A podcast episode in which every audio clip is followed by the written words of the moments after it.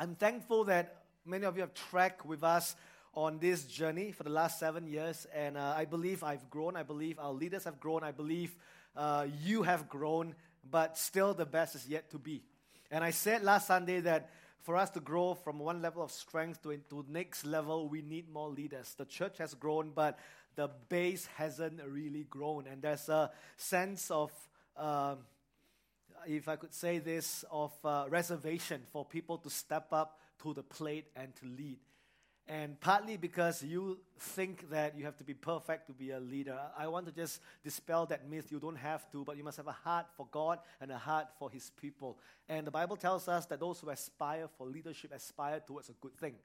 All right, so there's nothing wrong uh, with you saying, I want to be a leader of God's people. In fact, it's a good thing the, the Bible says. And so I pray that as we talk about Joshua's life, that we would stir up a sense and will stir up a desire within us all to be leaders. But number two, I want to set the foundation for what leadership looks like in this church as well. And there are eight lessons at least we can learn from Joshua's life.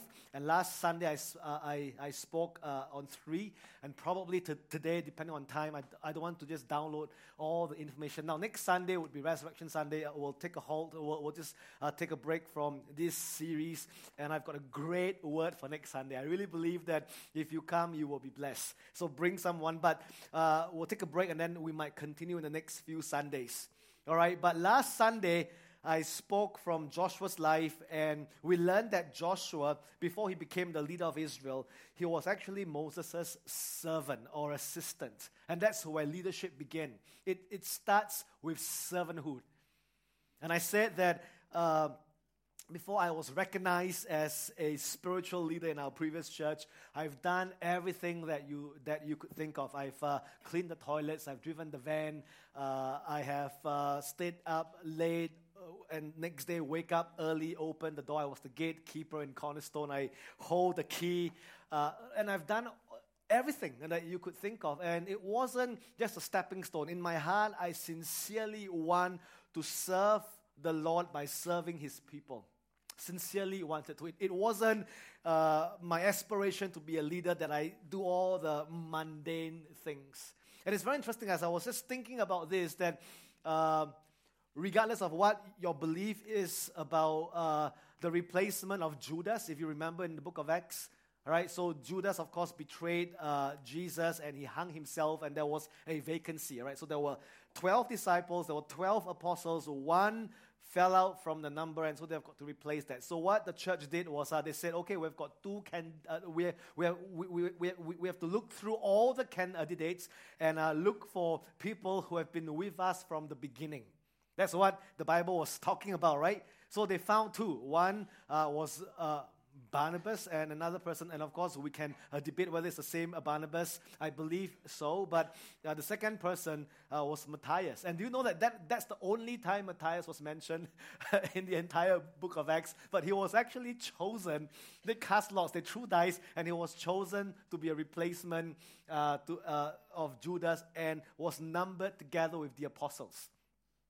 Whether is that a mistake, whether the 12th apostle was Paul, now we can all go into to a debate and we can all discuss that. But my point that I want to make this morning is the qualification was that this person must have been faithful, who, who was with us from the beginning when we followed Jesus. So this so Matthias basically has gone the distance and he has, and he has walked together with, with the rest of the disciples for three and a half years. They have, uh, he, he has seen where Jesus has gone, where he slept. He has been there for all the teachings. And what's my point? God is looking for faithfulness. In fact, the reason why the church has existed for 2,000 years was because of 2 Timothy chapter 2, verse 2. And the verse says, These things you have heard from Paul, me, Pass them on to fruit, fruitful men, gifted men, talented men, charismatic men, to faithful men, right? That's what the Bible says. Pass them on to faithful men who would then teach others also. The reason the, why the church is thriving and growing is because there has been faithful men. And so Joshua's life show us faithfulness. That he was first and foremost faithful to the Lord, but he was also faithful to Moses as a servant. And we learn also that the first thing that uh, Joshua did when he first came on the scene was that he defeated the Amalekites. And Amalek was the grandson of Esau, and Esau was the man of the stomach. So Esau speaks of the flesh and carnal desires. So, first and foremost, we've got to, by God's grace, deal with the carnal desires in our lives that are still trying to uh, resurrect themselves. Because I believe that when we received Jesus, we were dead, but there were things in, in our lives that were trying to resurrect themselves, and we have got to choose to be spiritually minded over carnal minded. Right? So, if I could rephrase what I said last Sunday, we must be spiritually minded as leaders. All right? It's not about uh, experience from the marketplace that, that qualifies us for leadership. Right, from the board level down to uh, the assistant in uh, children's church, those of us who are serving God in this church must first and foremost be spiritually minded. Someone, someone say spiritually minded. We can't be carnal people. We must be spiritually minded. We must seek first the kingdom. We must know God's mind. Amen. So it's not how you feel. You don't lead from your, your emotions. You lead by the Spirit of God. And it's very interesting. I failed to point out last Sunday, but it is, in, it is very interesting that several hundred years later, the Lord commanded another person to destroy the Amalekites. His name was Saul, King Saul. But instead of obeying the Lord, Saul compromised. You know the story. And disobeyed the Lord. And in the end, interestingly, it was an, an Amalekite who boasted that he killed Saul. He was supposed to kill all the Amalekites, but Saul failed to do that. He gave an excuse, and in the end, it was an Amalekite who killed Saul. Interestingly, Haman, you remember Haman from the book of Esther? He was a, descendant of the Amalekites, and he almost succeeded in killing all the Jews. And that's why God commanded Saul to wipe them out. Which is why, as leaders, friends, we've got to allow God to deal with, eh, with carnal desires and the soulish part of our lives. So we can't be led by emotions. We can't, uh, we can't lead out of emotions. We've got to lead by God's Spirit. Amen. So the point that we made last Sunday is Joshua was a man who hungered for the presence of God. He learned to linger. And I heard that there was some misunderstanding, and people commented that, "Oh, I love, uh, I don't love people. I just, you know, if you if you think that way, maybe you have missed the point." Uh, I was trying to say that there were some Sundays where God's presence was so wonderful here that I was, you know, that I prefer to linger in the front and see God move amongst the people than saying goodbye to people at the gate because I am not a professional pastor. I'm first and foremost a lover of God. That's on my profile. Everywhere you can find, if I'm on social media, I am first and foremost a lover of God. My ministry started because God said, raise up lovers of God. Not to build a big church, not to, um, not to make a name for myself, not to have TV programs. I live my life for one purpose, and that is to see people around me love the Lord their God with all of their heart, soul, mind, strength. And love and passion looks like something. Amen. So Joshua lingered and he was hungry for the presence of God. The third thing we spoke about last Sunday was that Joshua had a different spirit like Caleb. All right, his eyes weren't on the giants, his, his, his, his eyes weren't on uh, the walled city, his eyes was on the promises of God. He had a different spirit. And I pray that as a church, as leaders in this church, we all have a different spirit. We don't look at what can be done, we must remember that the Lord has promised us great things. And even if there is an opposition, we don't look at the lack we have, how much money we have in the bank account. We have got to, we have got to first and foremost hear God, but also we, have, we must be driven by the promises of God. Amen? We must be. Otherwise, we, we become like the rest of the 12 spies because they've got at least 10 reasons why they should not go in to possess the promised land. Uh, because it's true that the facts were real. The facts were real. The, there, there were giants, there was a wall, and the wall was at least uh, uh, 10, how many, 3 meters wide. And, uh, and it takes, uh, it's almost impossible for nomads who have been wandering for two years in the desert with no weapons to attack a walled city. It's impossible. And in building the kingdom of God, there will be instances, my friends, where it will be impossible, where we, we, might, we might not have money in the bank, we might not have enough people. But if the Lord has spoken to us, if He said that we are to go in to possess the land, we have to go in to possess the land. We can't look at the natural. We must be people of a different spirit. And that's what Joshua and Caleb demonstrated. And only two families after 38 more years of wandering around the wilderness, enter into the promised land because they have a different spirit. Their attitude was first and foremost God first. What is God saying? Amen. Come on, are you still with me? Amen. So let's move along and let's look at uh, the fourth thing we can learn from Joshua's life because that really you know come from point three and we learn from the book of Numbers, and in fact, all throughout Joshua's life, Joshua was a man of faith. All right, he was a man of faith. All through the book of Numbers, the one thing that impresses us about Joshua is that he was primarily a man of great faith. He did two amazing miracles as the leader of Israel. The first thing he did was when the Lord says, march around Jericho seven, uh, seven days, and on the seventh day, march seven times, and then you shout. It doesn't sound like a war strategy, it's foolishness in the mind of man, um, in, in, in the mind of men. March around the wall.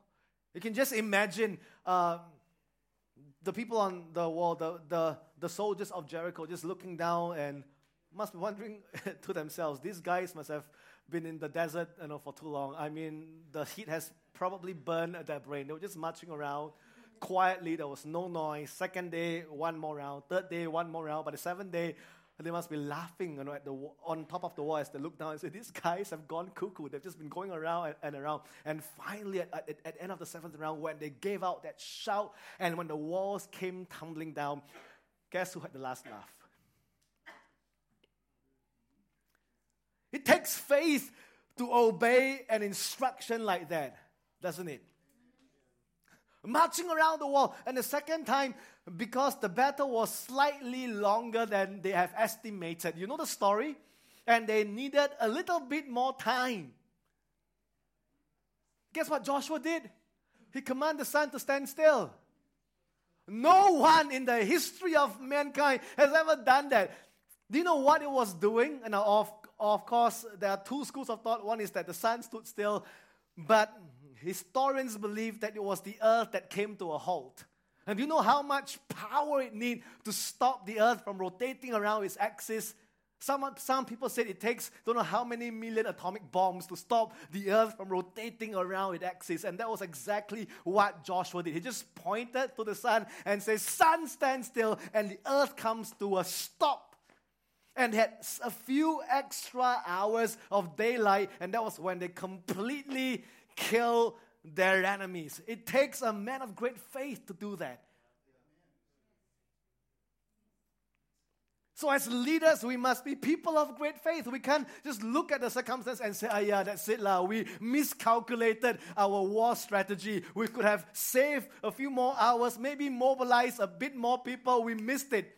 There will be times when we missed it, but in the face of a challenge, what do we do? Will we be like Joshua and say, okay, if God has promised us victory, I'll be audacious in the way I ask. Amen. I'll stop the sun from spinning. Joshua was a man of faith. And as, and as a people, as a church, we must exercise faith to appropriate all the promises of God, first and foremost, for your life, but also for this church and for your children. God makes amazing promises.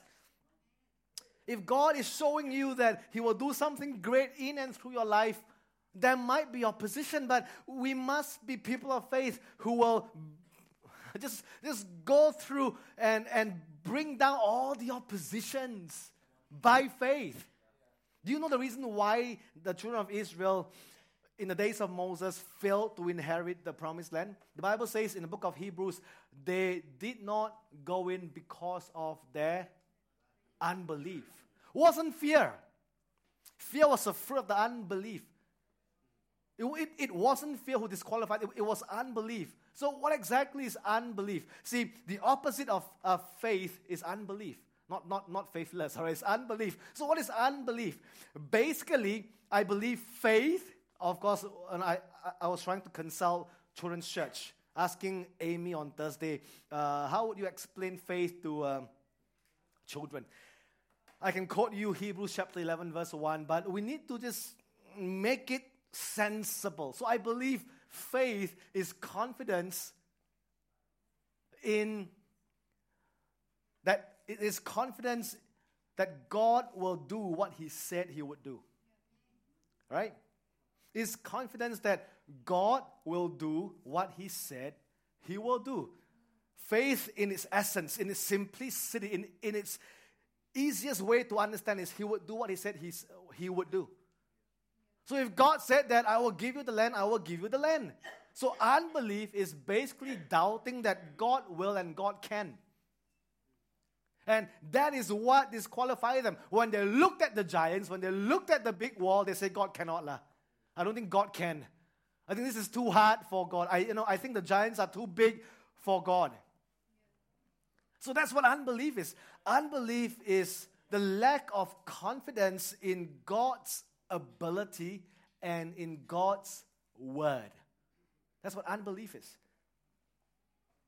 And, and it's very easy for us, you know, in, with the excuse of, well, we, we must use our brain, we must use our mind also. Yes, of course, but sometimes when it comes to the promise of, of when it comes to the promises of God, our mind, you know, just can't wrap itself around what God has said.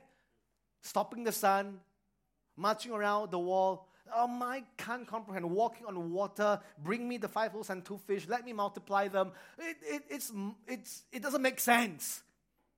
And the things of God oftentimes don't make sense. Amen. And that's the reason why we must be people of faith, because it requires faith to possess the promises of God. And sometimes we make excuse, oh, but, but, but we don't have, or it's not the right time, it's not practical, what will my family think? And I'll, before we enter into the promises of God, we must gain victory over our thought life because this is where the battlefield is. This is where doubts are sown. This is when we look at ourselves, we think about ourselves more than we look to God, and we see that He who has promised is faithful. He who has begun a good work in us will be faithful to bring it to completion. If He has said it, if I choose to believe it, God will do what He said He would do. And that's what faith is. And we need to have faith for everything in life. In your personal life, you need faith. In parenting, you need faith. Like I love what my wife said. You need faith to parent your children. If, if faith, uh, fear-based parenting will cripple the child. Why are you sending him to all the tuition now? We are, we are work in progress, as I said. We have to learn. But if it's fear based, then it cripples the child's destiny and creativity. We need to have faith in pastoring this church. We need to have faith in moving from one building to the next building. And what if we need to have two services? We don't have people on the band. We need a bit more volunteers. But if the Lord says, let's go in now, we use our wisdom. We've been tracking numbers. We've been making sure that uh, we have the full. Uh, but when the time comes, if the Lord said, let's launch it, what if we've got no people? Are we going to, to fall back on our mind?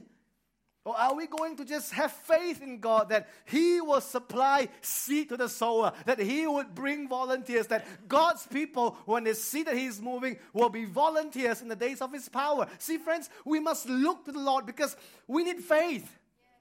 We need faith. Our thoughts must be, must be submitted to God's vision and God's will instead of the circumstances.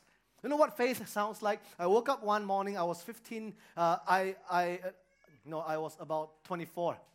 I woke up one morning, I heard a voice from the Holy Spirit. And the, and the voice said this. It's a strange word, but you, you know it when the Lord speaks to you. The voice says, Jason is now 15 years old. That's what the voice said.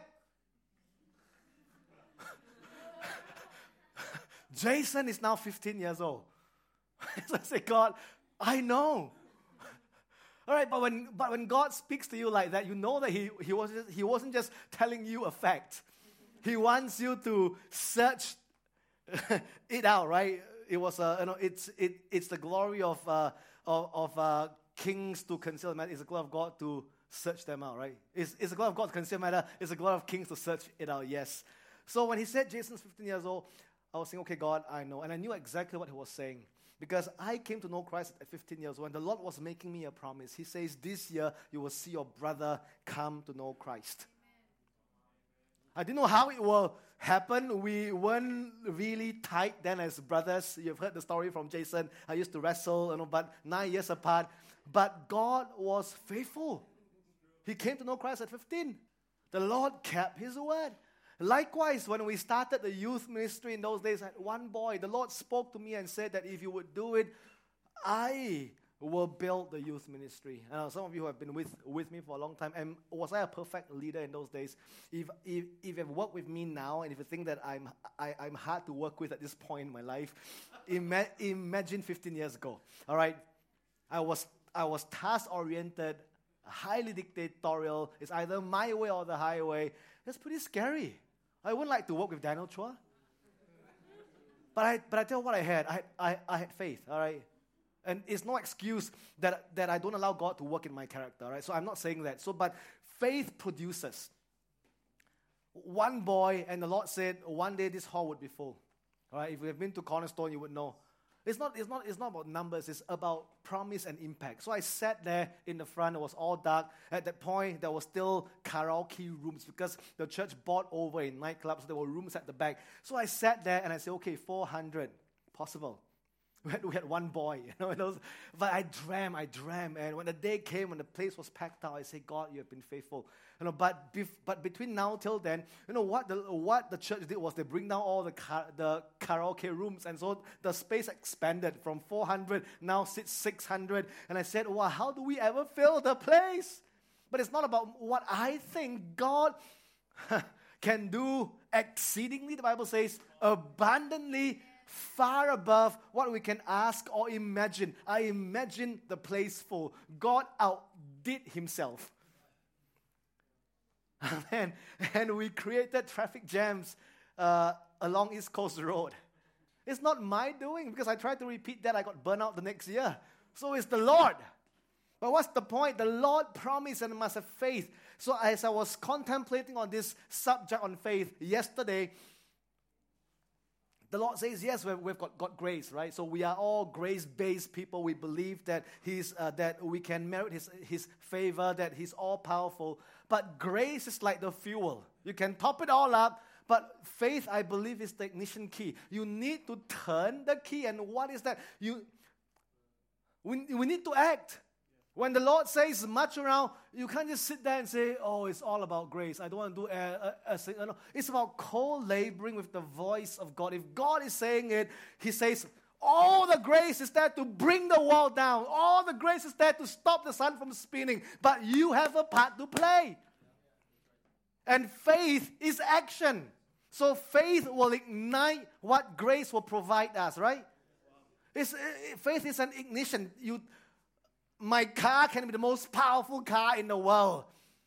So I, I don't drive fast cars, so I don't know what's the most powerful car and how do you measure that. But some of you know, right? Fast cars. But if you don't turn on the engine, all you had is a nice looking car and you wouldn't enjoy the performance.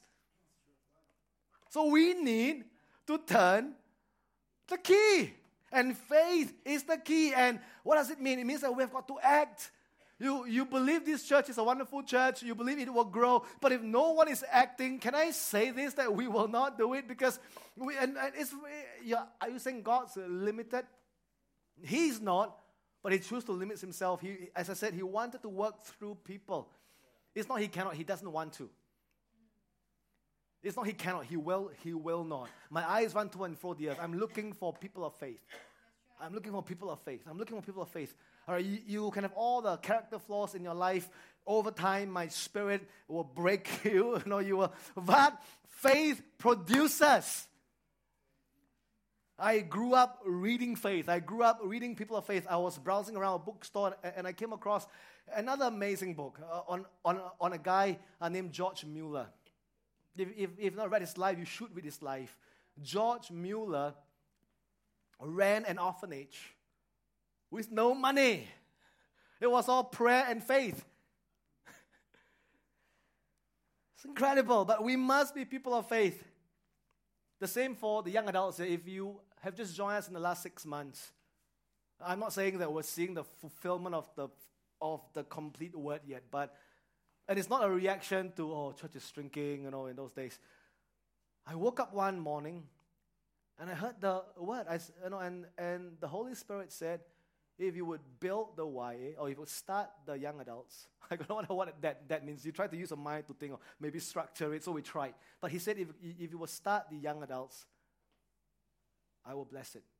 It's a word from the, the Lord. And of course, we try to understand Him, we try to structure it, we try to you know move people on from the youth and we, you know and of course one two times you know I think we overstepped some uh, you know we, we ran ahead, ahead of ourselves but the Lord said if you would start and so what we did was we start we started we said okay these are young adult cells and He said I'll double it before the year ends and I was looking at the, the numbers recently and the number of new people I I think God's done it. What's the point? Is it my genius? No. I think it is faith. The Lord says to me, I've given you, I've, gi- I've given you, as in the, the church in Myanmar, as one of your inheritance. And I don't think it's by chance that we are connected 15 years ago to one of the most fruitful people in Myanmar. Sotiha, Titus, Mary. Their CDs are like the Hillsong music in Myanmar, by the way. it's not that, it's not that okay, I'm not comparing style, I'm comparing the influence that they have. Uh, all over, people sing their songs, they're writing their songs, you know, their concert, uh, uh concert well attended. Their preaching now is, they're selling their CDs. I mean, they are, of course, 25 years in terms of, but that's how the, the influence was growing, and I'm not surprised by the growth. It's not me, it's the Lord speaking to me and said, I've given you Myanmar as, a, uh, as an inheritance. Same for fostering. Same. We didn't expect all the media coverage. We didn't expect God giving us a voice. And all we did was faith. Let's do it. House is too small. Never mind. We tried to use our wisdom to try to you know, build the rooms, double a decker bed. The only thing we can't do is to, is to increase the space. So a limited space, but within the space, how many people can we pack in? If, if you've been to my house, at any one time you have at least 10 people in the house. My, uh, my mother in law would be there. A lot of people, four rooms, squeeze. Doesn't matter. Tomorrow, someone might, uh, is coming and observe a, a potential foster child to see whether she wants to be part of our family. Now, she's slightly older. We're pushing ourselves, stretching our heart because babies can't talk back to you, right? So easier. But tomorrow we're having a child and she's coming. We might have three foster babies, children in our place. And our house is 1,300 square feet. Some of you, 13,000 square feet, two of you. What's my point? I'm not saying that you should take on my calling, but my point is this if God has said it, we have to activate, and faith will produce. Who would have thought? And of course, the day might come when God may honor our faith and say, okay, I'll move you into a big house now, but take on 10 children. Are you with me? Yeah. It's faith. So, can you see that God wants to lift our vision higher as a, as a church? God wants to lift your vision higher as an individual. He wants you to lift up your eyes and see, for the fields are white unto harvest. Do you know why Jesus said that, that word? I used to say this to younger people. Do you know he says, lift up your eyes? Because their eyes have been on themselves the whole time. On themselves. Oh, I can't do it. Oh, I don't have enough. Oh, my this and uh, my dad. And he says, hey, stop being so self-centered. Lift up your eyes and see. The fields are white unto harvest. God has been stirring my heart about evangelism. He has been. Last, uh, last night, I was just listening to Steve Green, right? Know Steve Green? Yeah. Even though Steve Green, it dates you. Uh. it means that you're probably in your 30s, 40s, or even older. So Steve Green had this amazing song uh, that is entitled "People Need the Lord." Every day they pass me by, and when I heard the song, and he, he was in Korea when he uh, did a duet with a Korean, apparently gospel singer. I got no idea who the Korean singer was. I knew Steve Green, but my heart was so moved. People need the Lord.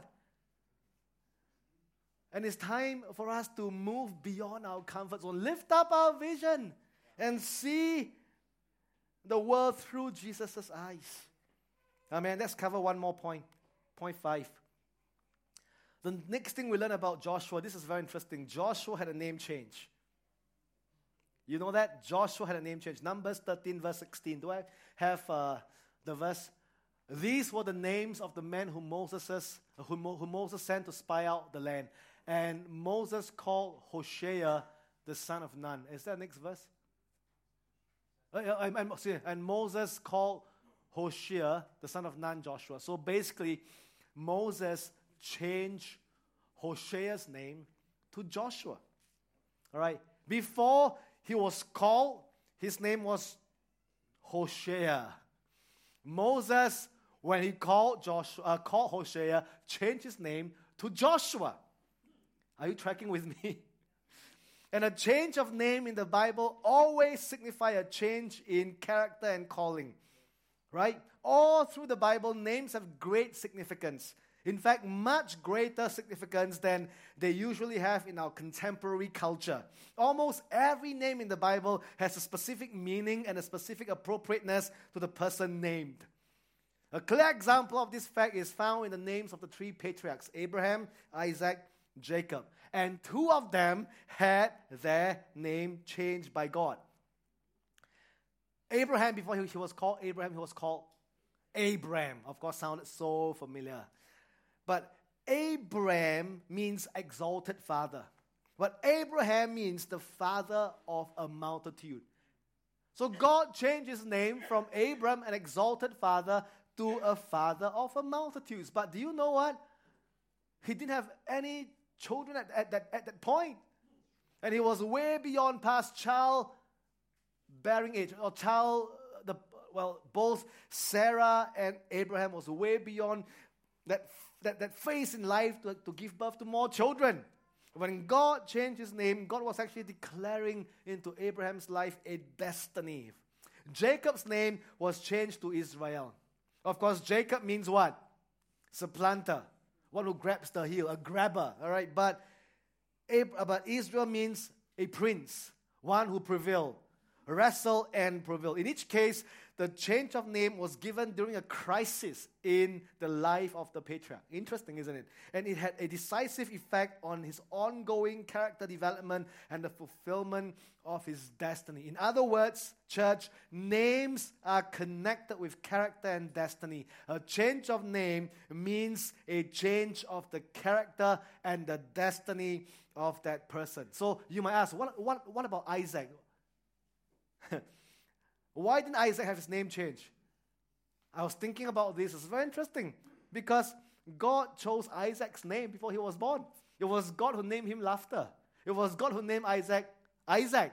If God named Isaac Isaac, there's no need for Isaac to change his name. Ta da! That's good preaching. But Joshua's name was important in the sense that his name and the name of Jesus are the same in the Bible language. So Joshua is an Old Testament type of Jesus. He represents Jesus. Amen. So just as Joshua led the children of Israel into the promised land, Jesus will lead his church into her inheritance. Why did I bring this up? Because I believe it's very important for us to understand names. Very important. If you if you think that it's just names, can I just impress on your heart this morning that it's more than names? That God calls us by name. Right? That God calls us by name. And there are people who are changing their names, and you might laugh at them. One of them is a friend of mine. When I knew him, he was called Nicholas. After a few years, he came to me and he says, and I said, Hi, Nicholas. He says, No, my name is Watchman. So I said, What? Watchman? So from henceforth, whenever I see him, I say, Hello, watchman. And he sees that as his calling, that he's supposed to be an intercessor, a watchman on the wall. And he would go around different churches praying. Now, we might laugh, but he takes it seriously because to him, this is his calling in life. And I know people who have changed their names, right? From Paul Yonggi Cho to David Yonggi Cho. He changed his name to David. And are people have changed their names. It's very interesting that God named us. And so some of you might not have that name, but you, you may have a spiritual name. So I didn't see Rebecca here, but uh, I was praying for Rebecca earlier, uh, in the earlier days when we first met. And so I prayed for Re- Rebecca and I said, I don't know why, but I just see you like an Esther holding a scepter. And I gave her a prophetic word. And she started tearing. She said, You're, the third person to tell me that. I say, If that's the case, then you are an Esther. God has given you influence in the king's court. And, and so, of course, from the end, of course, from that point on, she, she received even more words about her being tall, Esther, scepter, stretching out the scepter. God name us. God name us. And it's interesting, my, my name have been changed. If you've been here long enough, you would, you would know that my Chinese name was Peng Gui, right?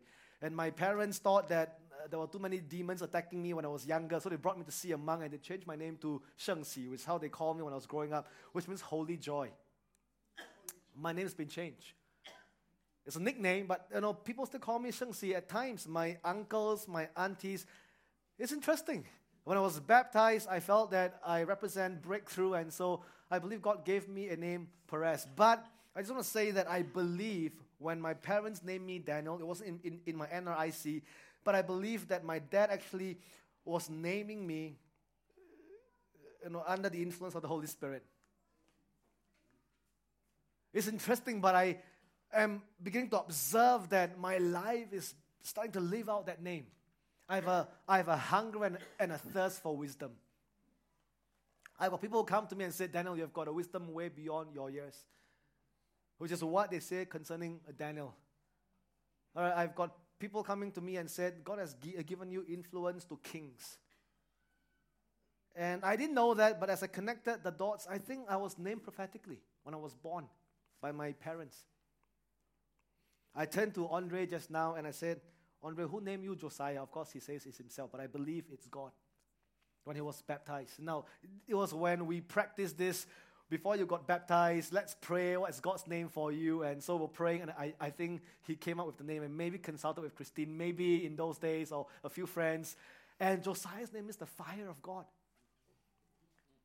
And I believe God, at that point in time, dropped in his heart a desire to be a man on fire. And you can tell he's a man on fire a prophet of fire, a king of fire, one who would bring the fire of God. And I turned to him and said, But Andre, who named you Andre? He says, My parents.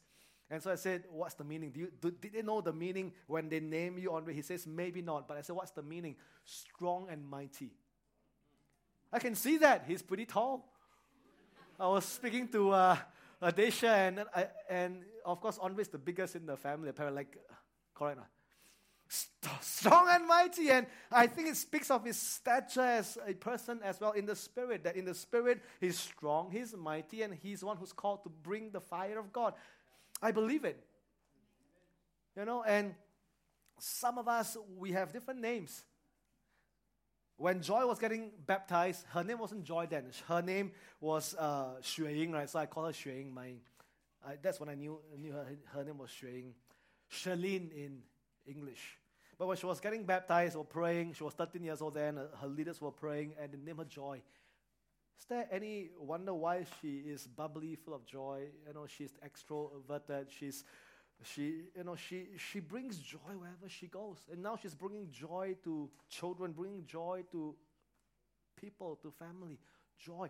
God names us. And so when God changed Joshua's name, he's saying that, hey, I'm changing your destiny that you are supposed to be a savior of an entire nation. You are supposed to bring them in and save them from the wilderness, save them from. I'm supposed to, you are to bring them in, like Jesus would bring us out of the kingdom of darkness, translate us into the kingdom of light. It's very interesting, isn't it? So let's close here since it's 11:45. You know, and I want to do something. I just felt I should land here and uh, can I have the band on stage? If you don't know your spiritual name, all right, this might sound weird to, to some of you, but I really believe because one, one of the ways we prophesy and we believe that God has called us to be a prophetic church is when we're prophesying, you know, what the Lord would do is that He will usually drop like a Bible character, right? It's, it's one of the easiest way to hear God's voice. One of the easiest way. And so I've been taught growing up when you pray for people, ask yourself, who is this man? Or who is this person? And then I'll hear, and then I'll hear a thought, a Deborah. I'll hear a thought. You're, you're, you are like a Peter, you're a rock. I'll hear, know, I'll, I'll, I'll hear words like that. And, then I, and when I start releasing the word, you, it starts to make sense. And this person will say, wow, it's true. Uh, it's one of the ways we prophesy by looking the scripture and prophetically sensing what's the person's name. And so let's practice that this, mo- this morning.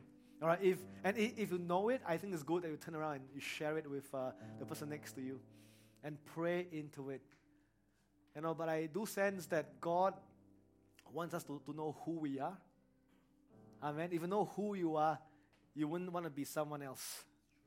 I want to be a Daniel. I want, I want to be a good Daniel. And, and of course, there were names like Samuel, Barnabas, which I think define uh, my attitude in ministry. I want to be someone who would encourage, who would make room for, who would lift a person up. It's not about me being from the front. I want to be someone who would anoint kings and, and, and, and uh, put them in a position of influence, not me. And so this is like, I feel that's part of my, but I feel at the end of the day, God has named me Daniel. He has. Right? And I want to do this this morning.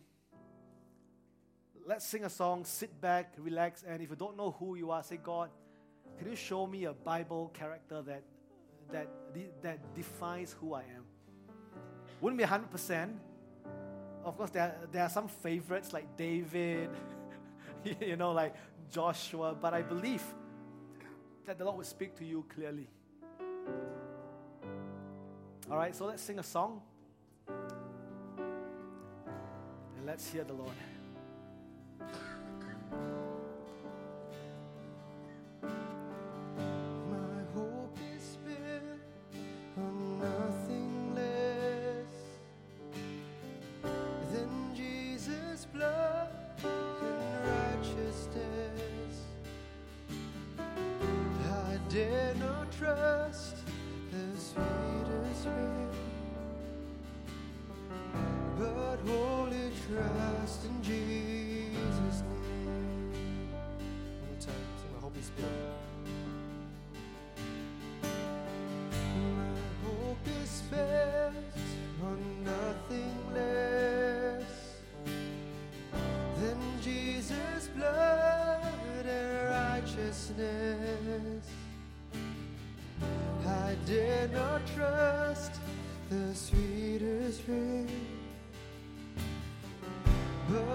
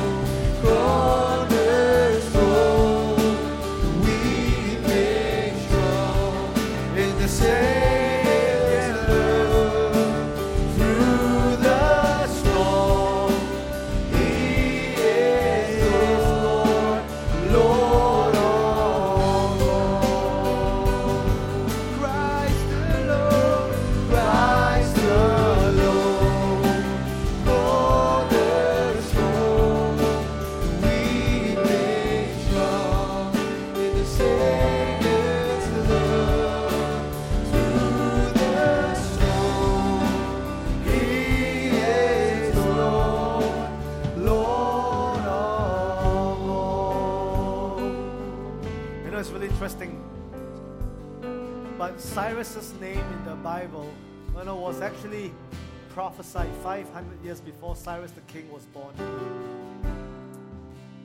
It's interesting. God knows us by name. When Jesus first met Nathaniel, he said, You are Nathaniel, whose name means one without guile. And that basically defines who he is. He says, How do you know? He, he, he says, Your name is fitting for your personality. You're, you're one without guile. See, God knows us, and God calls us by name. And so, I want to pray for you before you start praying for one another that God will speak to you. First, uh, first of all, I want to pray for an impartation of faith. Next sun, uh, the two two Sundays time, I'll talk more about that. But at this point, I, I want to ask God to impart faith to us. Amen. If you're always struggling with unbelief, you have a negative outlook of life, everything you see is bad. I want you to know this morning that this is not God's will for your life. He wants you to see a hopeful future. He wants you to approach life with faith.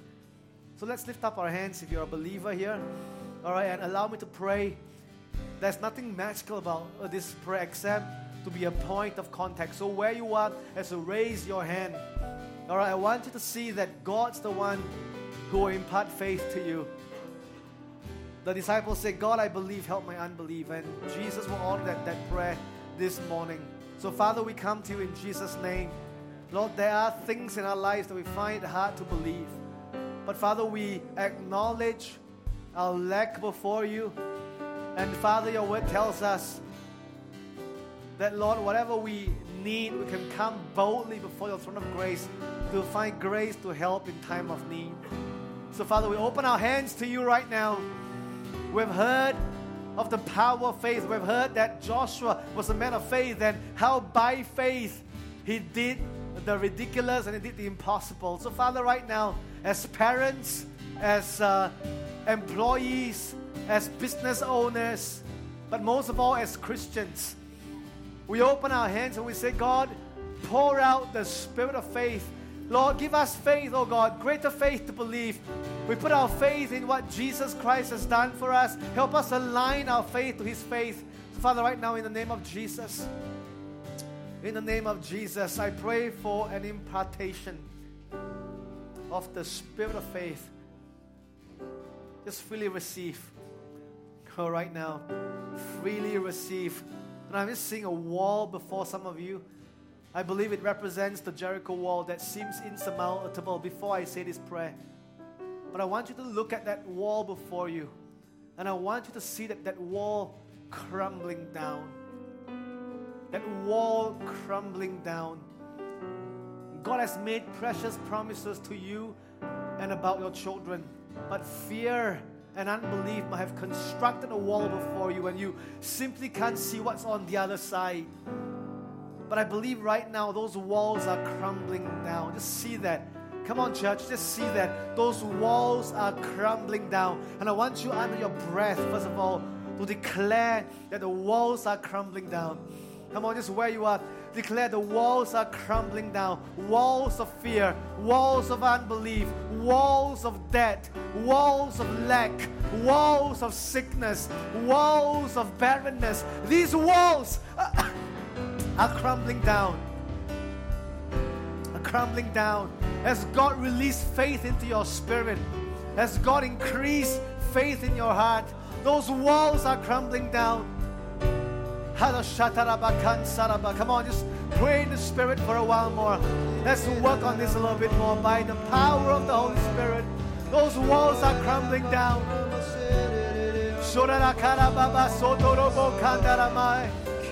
Those walls are crumbling down. Powerless living is leaving you right now. Visionless life, hopelessness is going right now in the name of Jesus. In the name of Jesus. Skepticism, being cynical about life is leaving you right now. Negativity is leaving you right now. In the name of Jesus. Those walls are crumbling down. Those walls are crumbling down. Thank you, Lord. I, I just sense that, that, that, that God wants to deal with, with, with a few things. All right, every eye closed, every head bowed. I just see before me the wall of hopelessness. The wall of hopelessness. Every eye closed, please. If that's you, if you are, if what you are facing right now is a wall of hopelessness, that you that there is no hope for tomorrow, that you are just simply existing, and you are just saying, "Oh, I'll just live one day at, at a time." No, friends, I believe in living for the now, but this is not how God wants us to live. He doesn't just want us to, to survive. If that's your attitude towards life, just one day at a time, hopefully I can survive my tomorrow. Friends, that's the wall of hopelessness.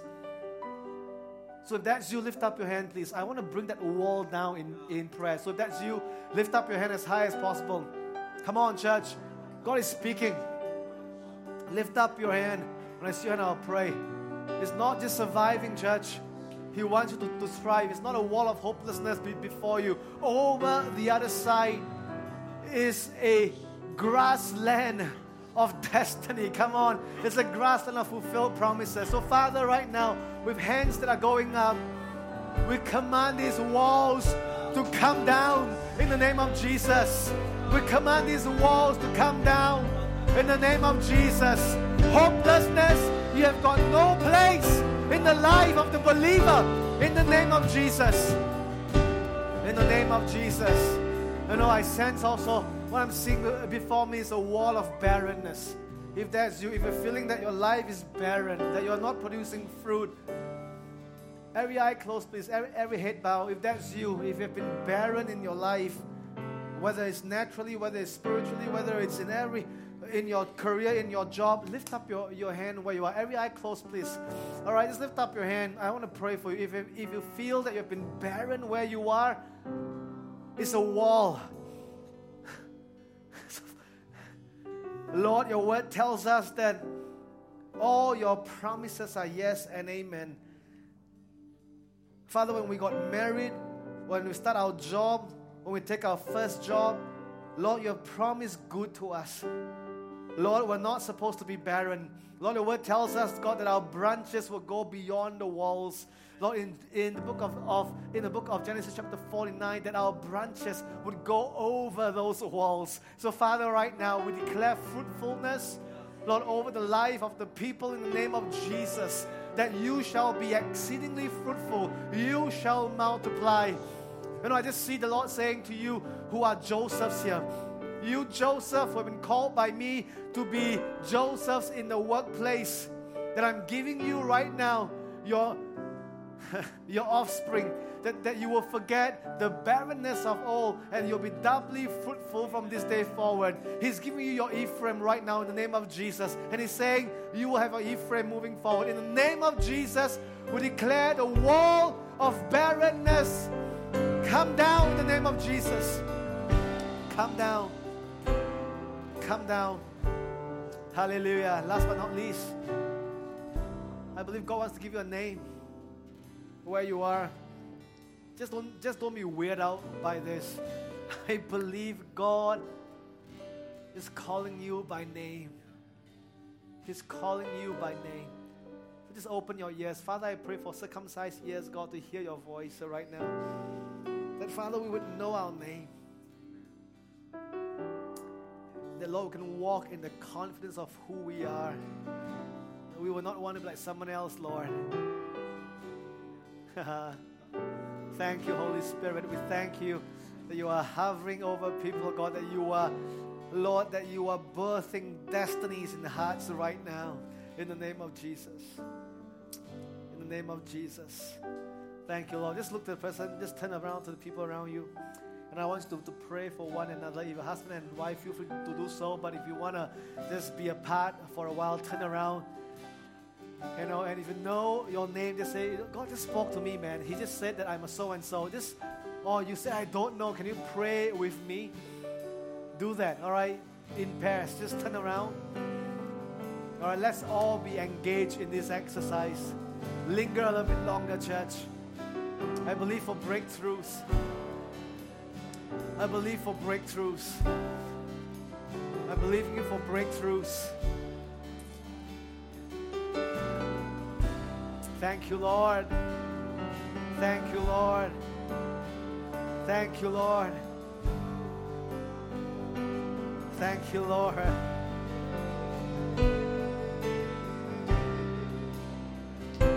Thank you, Lord. Thank you, Lord. How many Ruths do we have here? I, know Russell's wife is Ruth, but any other Ruth?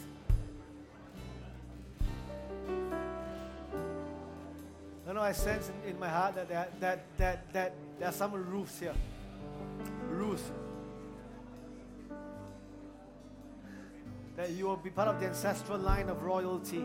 That you will give birth to kings, says the Lord. You will give birth to kings. You are Ruth.